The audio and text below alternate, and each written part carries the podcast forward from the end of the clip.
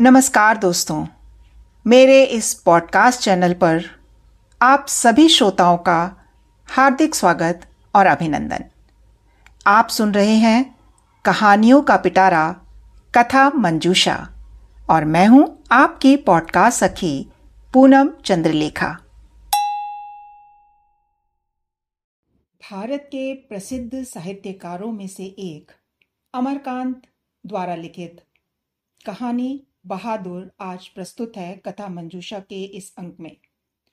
अमरकांत जी हिंदी कथा साहित्य में प्रेमचंद के बाद यथार्थवादी धारा के प्रमुख कहानीकार माने जाते हैं। अमरकांत जी का जन्म 1 जुलाई सन 1925 में उत्तर प्रदेश के बलिया जिले में हुआ था। प्रयाग विश्वविद्यालय से इस स्नातक करने के बाद अमरकांत ने निश्चय कर लिया था कि उन्हें हिंदी साहित्य की सेवा करनी है। मन में पत्रकार बनने की इच्छा थी और उन्होंने आगरा शहर से निकलने वाले दैनिक पत्र सैनिक से अपनी नौकरी शुरू की। कोई सरकारी नौकरी करने के बदले उन्होंने पत्रकार बनने का निश्चय कर लिया था। उनके अंदर ये विश्वास बैठ गया था कि हिंदी ही देश सेवा का पर्याय है। अमरकांत जी के व्यक्तित्व के निर्माण में उनके व्यक्तिगत संघर्ष की बहुत अहम भूमिका रही। उन्होंने कभी भी परिस्थितियों के आगे घुटने नहीं टेके। हर हाल में वे एक आम व्यक्ति की तरह संघर्ष करते रहे, शोषण का शिकार होते रहे और पारिवारिक दायित्वों के निर्वहन के लिए हर तरह के कष्टों को गले लगाते रहे। उनका यही भोगा हुआ यथार्थ उनके कथा साहित्य में अपनी पूरी समग्रता के साथ प्रस्तुत हुआ है। उनके व्यक्तित्व की महत्वपूर्ण बात थी ईमानदारी। अमरकांत जी ने हमेशा अपना काम पूरी ईमानदारी के साथ किया। कई पत्र पत्रिकाओं के संपादन कार्य से जुड़े रहे, किंतु फिर भी अवसरवादी कभी नहीं बने। अमरकांत स्वभाव से बेहद संकोची व्यक्ति रहे थे। आम जनता से जुड़ी हुई कोई भी बात उन्हें साधारण नहीं लगती थी। देश में होने वाली हर महत्वपूर्ण घटना पर उनकी बारीक नजर रहती थी। वे खुद यह कभी भी पसंद नहीं करते थे कि वे चर्चा के केंद्र में रहें। इन सब बातों से उन्हें एक अलग तरह का संकोच होता रहा। सामान्य जनता, उससे जुड़ी हुई परेशानियां, जीवन और साहित्य, इन सब में अमरकांत की गहरी संसक्ति थी। अमरकांत जी को कई प्रमुख पुरस्कार और सम्मान प्राप्त हुए, जिनमें से प्रमुख है साहित्य अकादमी सम्मान, ज्ञानपीठ पुरस्कार, व्यास सम्मान, सोवियत लैंड नेहरू पुरस्कार, उत्तर प्रदेश हिंदी संस्थान पुरस्कार, मैथिली शरण गुप्त पुरस्कार, यशपाल पुरस्कार, जन संस्कृति सम्मान, मध्य प्रदेश का अमरकांत कीर्ति सम्मान और इलाहाबाद विश्वविद्यालय के हिंदी विभाग का सम्मान। तो लीजिए, प्रस्तुत है अमरकांत द्वारा लिखित यह चर्चित कहानी बहादुर।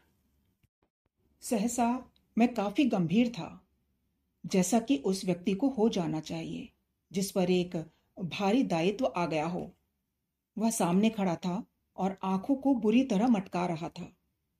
12-13 वर्ष की उम्र, ठिगना शरीर, गोरा रंग और चपटा मुंह। वह सफेद नेकर, आधी बाह की ही सफेद कमीज और भूरे रंग का पुराना जूता पहने था। उसके गले में स्काउटों की तरह एक रुमाल बंधा था। उसको घेर कर परिवार के अन्य लोग खड़े थे। निर्मला चमकती दृष्टि से कभी लड़के को देखती और कभी मुझको और अपने भाई को। निश्चय ही वह पंच बराबर हो गई थी। उसको लेकर मेरे साले साहब आए थे। नौकर रखना कई कारणों से बहुत जरूरी हो गया था। मेरे सभी भाई और रिश्तेदार अच्छे ओहदों पर थे और उन सभी के यहाँ नौकर थे। मैं जब बहन की शादी में घर गया तो वहां नौकरों का सुख देखा। मेरी दोनों भाभियां रानी की तरह बैठकर चारपाइयां तोड़ती थीं, जबकि निर्मला को सवेरे से लेकर रात तक खटना पड़ता था। मैं ईर्ष्या से जल गया। इसके बाद नौकरी पर वापस आया तो निर्मला दोनों जून नौकर चाकर की माला जपने लगी। उसकी तरह अभागिन और दुखिया स्त्री और भी कोई इस दुनिया में होगी क्या? वे लोग दूसरे होते हैं जिनके भाग्य में नौकर का सुख होता है। पहले साले साहब से असाधारण विस्तार से उसका किस्सा सुनना पड़ा। वह एक नेपाली था जिसका गांव नेपाल और बिहार की सीमा पर था। उसका बाप युद्ध में मारा गया था और उसकी माँ सारे परिवार का भरण पोषण करती थी। माँ उसकी बड़ी गुस्सैल थी और उसको बहुत मारती थी। माँ चाहती थी कि लड़का घर के काम धाम में हाथ बटाए, जबकि वह पहाड़ या जंगलों में निकल जाता और पेड़ों पर चढ़कर चिड़ियों के घोंसलों में हाथ डालकर उसके बच्चे पकड़ता या फल तोड़ तोड़ कर खाता। कभी कभी वह पशुओं को चराने के लिए ले जाता था।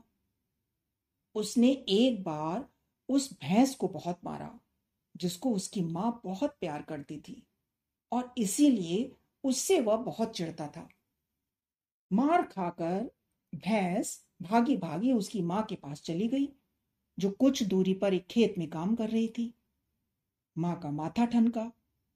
बेचारा बेजुबान जानवर चरना छोड़कर यहाँ क्यों आएगा? जरूर लौंडे ने उसको काफी मारा है। वह गुस्से से पागल हो गई। जब लड़का आया तो माँ ने भैंस की मार का काल्पनिक अनुमान करके एक डंडे से उसकी दुगनी पिटाई की और उसको वहीं कराहता हुआ छोड़कर घर लौट आई। लड़के का मन मां से फट गया और वह रात भर जंगल में छिपा रहा। जब सवेरा होने को आया तो वह घर पहुंचा और किसी तरह अंदर चोरी चुपके घुस गया। फिर उसने घी की हंडिया में हाथ डालकर मां के रखे रुपयों में से 2 रुपए निकाल लिए। अंत में 9 × 2 = 11 हो गया। वहां से 6 मील दूरी पर बस स्टेशन था जहां गोरखपुर जाने की बस मिलती थी। तुम्हारा नाम क्या है जी? मैंने पूछा। दिल बहादुर साहब। उसके स्वर में एक मीठी झंझनाहट थी। मुझे ठीक ठीक याद नहीं कि मैंने उसको क्या हिदायतें दी थी। शायद यह कि शरारतें छोड़कर ढंग से काम करे और उस घर को अपना घर समझे। इस घर में नौकर चाकर को बहुत प्यार और इज्जत से रखा जाता है। अगर वह वहां रह गया तो ढंग शऊर सीख जाएगा, घर के और लड़कों की तरह पढ़ लिख जाएगा और उसकी जिंदगी सुधर जाएगी। निर्मला ने उसी समय कुछ व्यावहारिक उपदेश दे डाले थे। इस मोहल्ले में बहुत तुच्छ लोग रहते हैं। वह न किसी के यहाँ जाए और ना किसी का कोई काम करे। कोई बाजार से कुछ लाने को कहे तो वह अभी आता हूं कहकर अंदर खिसक जाए। उसको घर के सभी लोगों से सम्मान और तमीज से बोलना चाहिए, और भी बहुत सी बातें। अंत में निर्मला ने बहुत ही उदारता पूर्वक लड़के के नाम में से दिल शब्द उड़ा दिया। परंतु बहादुर बहुत ही हंसमुख और मेहनती निकला। उसकी वजह से कुछ दिनों तक हमारे घर में वैसा ही उत्साहपूर्ण वातावरण छाया रहा जैसा कि प्रथम बार तोता मैना या पिल्ला पालने पर होता है। सवेरे सवेरे ही मोहल्ले के छोटे छोटे लड़के घर के अंदर आकर खड़े हो जाते और उसको देखकर हंसते या तरह तरह के प्रश्न करते। ए, तुम लोग छिपकली को क्या कहते हो? ए, तुमने शेर देखा है? ऐसी ही बातें। उससे पहाड़ी गाने की फरमाइशें की जाती। घर के लोग भी उससे इसी प्रकार की छेड़खानियां करते थे। वह जितना उत्तर देता था उससे अधिक हंसता था। सबको उसके खाने और नाश्ते की बड़ी फिक्र रहती थी। निर्मला आंगन में खड़ी होकर पड़ोसियों को सुनाते हुए कहती थी, बहादुर आकर नाश्ता क्यों नहीं कर लेते? मैं दूसरी औरतों की तरह नहीं हूं जो नौकर चाकर को तलती और भूनती हैं। मैं तो नौकर चाकर को अपने बच्चे की तरह रखती हूं। उन्होंने तो साफ साफ कह दिया कि 100-150 महीना बारी उस पर खर्च ही भले हो जाए, पर तकलीफ उसको जरा भी नहीं होनी चाहिए। एक नेकर कमीज तो उसी रोज ले आए थे, और भी कपड़े बन रहे हैं। धीरे धीरे वह घर के सारे काम करने लगा। सवेरे ही उठकर वह बाहर नीम के पेड़ से दातून तोड़ लाता था। वह हाथ का सहारा लिए बिना कुछ दूर तक तने पर दौड़ते हुए चढ़ जाता। मिनट भर में वह पेड़ की पुलई पर नजर आता। निर्मला छाती पीट कर कहती थी, अरे रीछ रीछ बंदर की जात, कहीं गिर गया तो बड़ा बुरा होगा। वह घर की सफाई करता, कमरों में पोछा लगाता, अंगीठी जलाता, चाय बनाता और पिलाता, दोपहर में कपड़े धोता और बर्तन मलता। वह रसोई बनाने की भी जिद करता, पर निर्मला स्वयं सब्जी और रोटी बनाती। निर्मला की उसको बहुत फिक्र रहती थी। उसकी उन दिनों तबीयत ठीक नहीं रहती थी, इसलिए वह कुछ दवा ले रही थी। बहादुर उसको कोई काम करते देखकर कहता था, माताजी मेहनत ना करो, तकलीफ बढ़ जाएगा। वह कोई भी काम करता होता, समय होने पर हाथ धोकर भालू की तरह दौड़ता हुआ कमरे में जाता और दवाई का डिब्बा निर्मला के सामने लाकर रख देता। जब मैं शाम को दफ्तर से आता तो घर के सभी लोग मेरे पास आकर दिन भर के अपने अनुभव सुनाते थे। बाद में वह भी आता था। वह एक बार मेरी ओर देखकर सिर झुका लेता और धीरे धीरे मुस्कुराने लगता। वह कोई बहुत ही मामूली घटना की रिपोर्ट देता। बाबूजी, बहन जी का एक सहेली आया था, या बाबूजी भैया सिनेमा गया था।